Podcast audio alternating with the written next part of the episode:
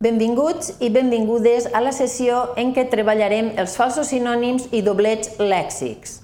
Els objectius d'aquesta sessió són, en primer lloc, aprofundir en les relacions entre paraules des del punt de vista del significat.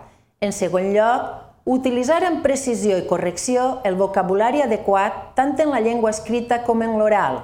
I, per últim, resoldre alguns dubtes i usos erronis del lèxic.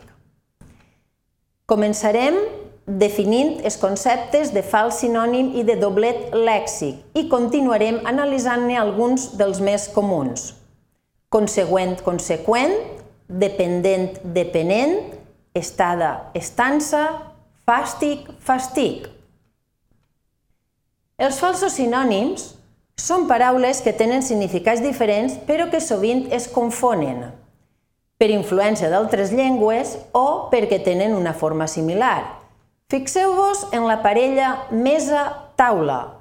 Fem servir mesa quan estem referint-nos a una, al grup de persones que presideixen una reunió o una assemblea, mentre que fem servir taula per a designar un moble.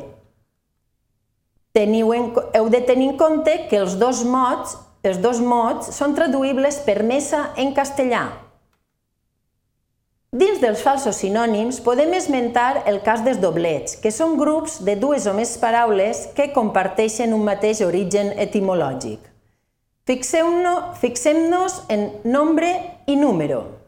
Nombre indica la quantitat, mentre que número indica una xifra. Amb dos mots deriven del llatí numerus i es poden traduir en tots dos casos pel castellà número. La parella consegüent-conseqüent. Consegüent és un adjectiu que significa que segueix com a resultat, efecte natural o deducció.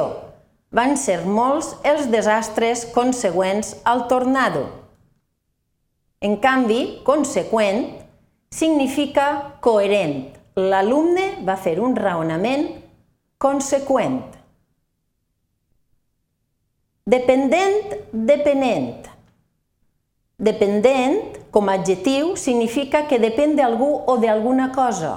No s'han de retallar les ajudes a les persones dependents.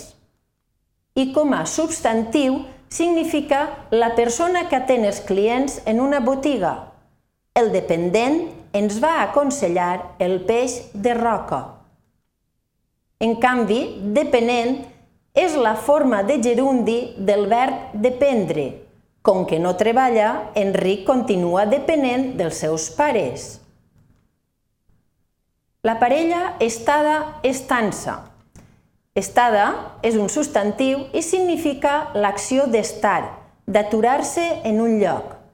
Fer en estada en un alberg, als afores de la ciutat.